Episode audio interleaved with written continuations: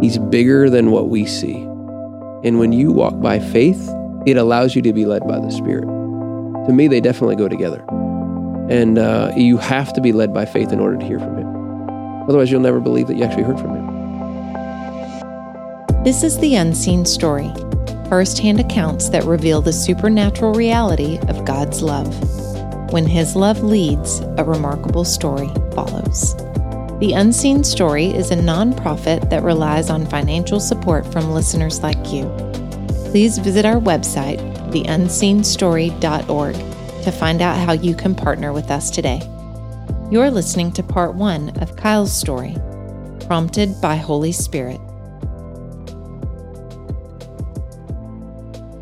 Hey, my name is Kyle, and uh, my wife and I and our kids, we live in the Dallas, Texas area, and we're part of a ministry that loves to share the gospel and, and make disciples. And, you know, for over twelve plus years, God has called us to really travel the United States to share the gospel and, and, and honestly, to begin to listen to the Holy Spirit. And I didn't grow up like that. You know, my parents and my, my brother and sister, we were believers. We grew up in a very conservative church, and that's not a negative term, but I was just really never introduced to the role of the Holy Spirit.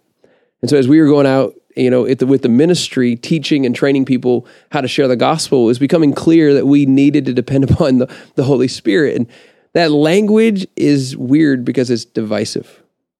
As I've interacted with churches of large and small, conservative and charismatic, whenever you say the Holy Spirit, they're like, did you say the Holy Ghost? What did you mean by the, the Spirit of God or the Spirit of Jesus? And it just becomes this, like, to me, Jesus says, I have to leave so that I can give you the Holy Spirit. And I think for me, I had to learn what it meant to listen to the Spirit of God. Do I really trust His voice? In Romans eight fourteen, it talks about those that are led by the Spirit of God are called sons of God. And I, I wanted to know, what does it mean to be led by the Spirit? And, and at times it meant tuning in to Him and tuning out everything else. And I was specifically in, in Minneapolis, Minnesota. We were doing what was called Revive Twin Cities, and I was getting ready to preach at a church called Celebration, and I was in the parking lot, and I knew what was happening. We had rented out the North High football field, a, a high school in Minneapolis, kind of one of the rougher parts of the community, but we love being there. Uh, you know it's cold when their nickname, their mascot is the polar bears, okay? So like this is the, the cool environment that we're in, but I'm getting ready to preach, and we had rented all of this sound equipment. We rented all the, the you know, the chairs and the tables and the stage and all the lights and everything, because we were going to have an outreach for, you know, multiple days, a week outreach, and this was going to be our home base, and I needed thirty-three thousand seven hundred fifty dollars by basically noon that day. And here I am preaching, and I'm like, God, nobody knows that I have this need. How on earth am I going to talk about this provision? And God just said, just trust me. And in fact, I heard very clearly through the Spirit. And when I say hear, like it, it's something that in my mind, I actually hear in my head. It's not audible, but I hear this, this phrase, bless the feet. Now, you got to understand something. My my filter is, is, okay, if this is what I heard, if this is really of the Lord, my first filter is, does this contradict anything of the Scripture? I'm like, well, bless the feet doesn't contradict anything. I don't know what it means, but I'm also not going to bank my life on it either. So I'm going to go into this church, and we're going to have this time of prayer before I preach. And as I was there, we had a couple of team members. My father-in-law was there. One of our team members from Time to Revive was there. And we're we're there praying with the intercessors, which I can always tell you, you can never go wrong. When you hear something from the Lord, take it before the Lord in prayer. So that's exactly what we did. I said, hey, out in the parking lot, I heard this simple phrase, bless the feet. Now, let me back up something really kind of fun. Before I walked in, I texted two of our team members, specifically Rich Goodwin's wife, Shelley.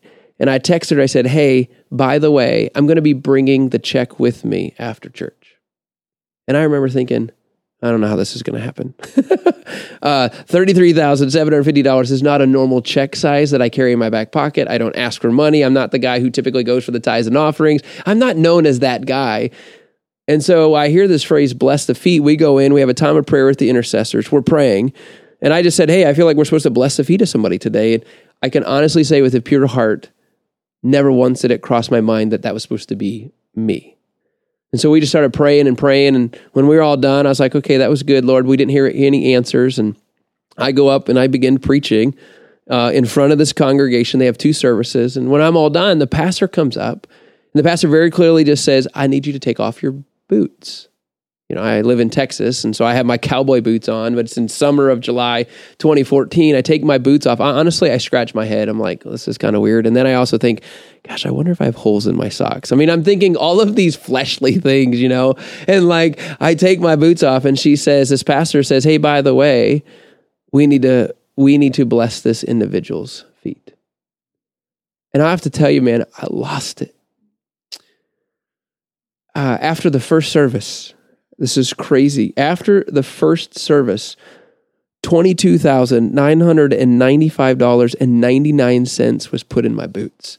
I don't know if you've ever figured out how much money can fit into cowboy boots. At least that much can. And in my mind, I'm thinking, I can't believe this is happening. But just so you know, I didn't know at that moment right away that there was twenty-two thousand. I didn't know until the end of the service. We're getting ready to start the second service. Again, this pastor comes up, take off your shoes, take off your boots. And then now my wife is there. She didn't get a witness the first service, now the second service. And in my mind, I'm just thinking, man, God knows what he's doing, and he's preparing my heart, and he's preparing other people's hearts to put all of this together.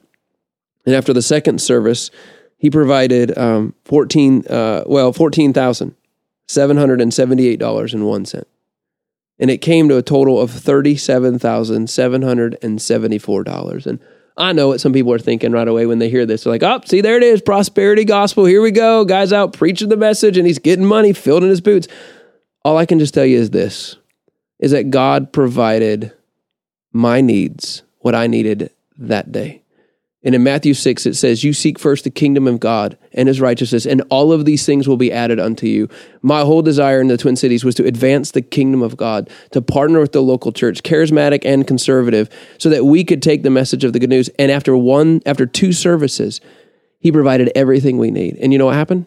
I brought a check. And I think of this text in Romans ten fifteen. It says, how will they preach unless they are sent?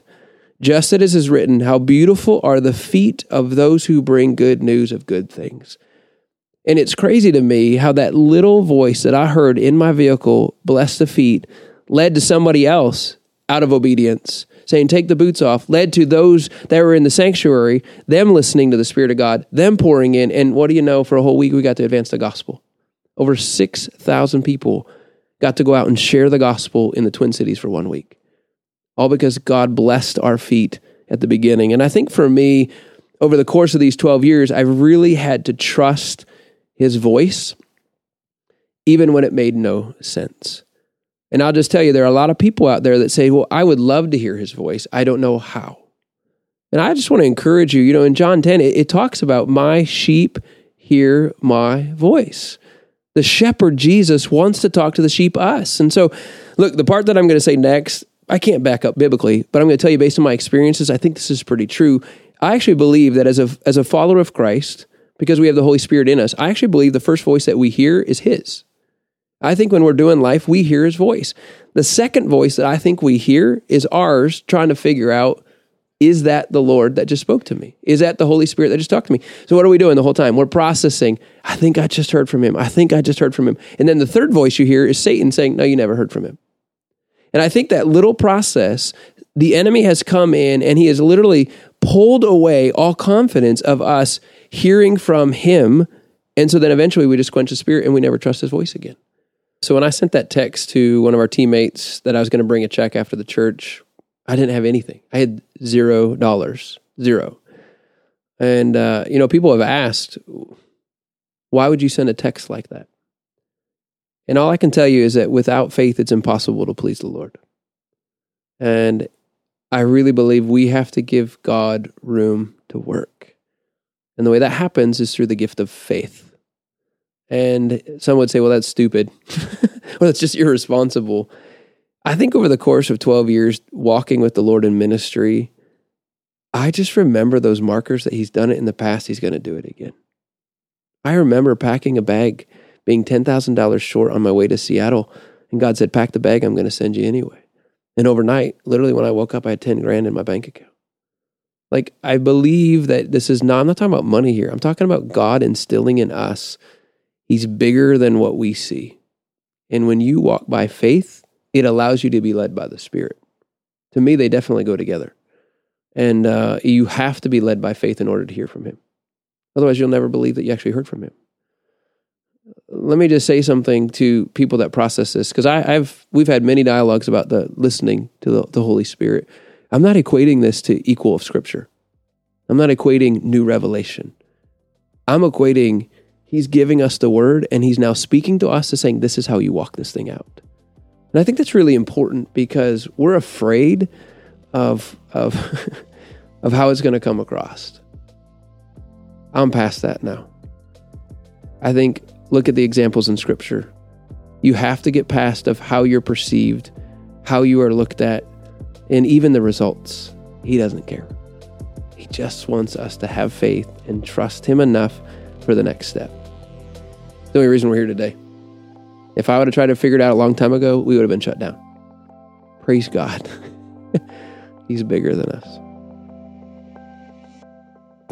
We encourage you to ask Holy Spirit what He wants to say to you through this story.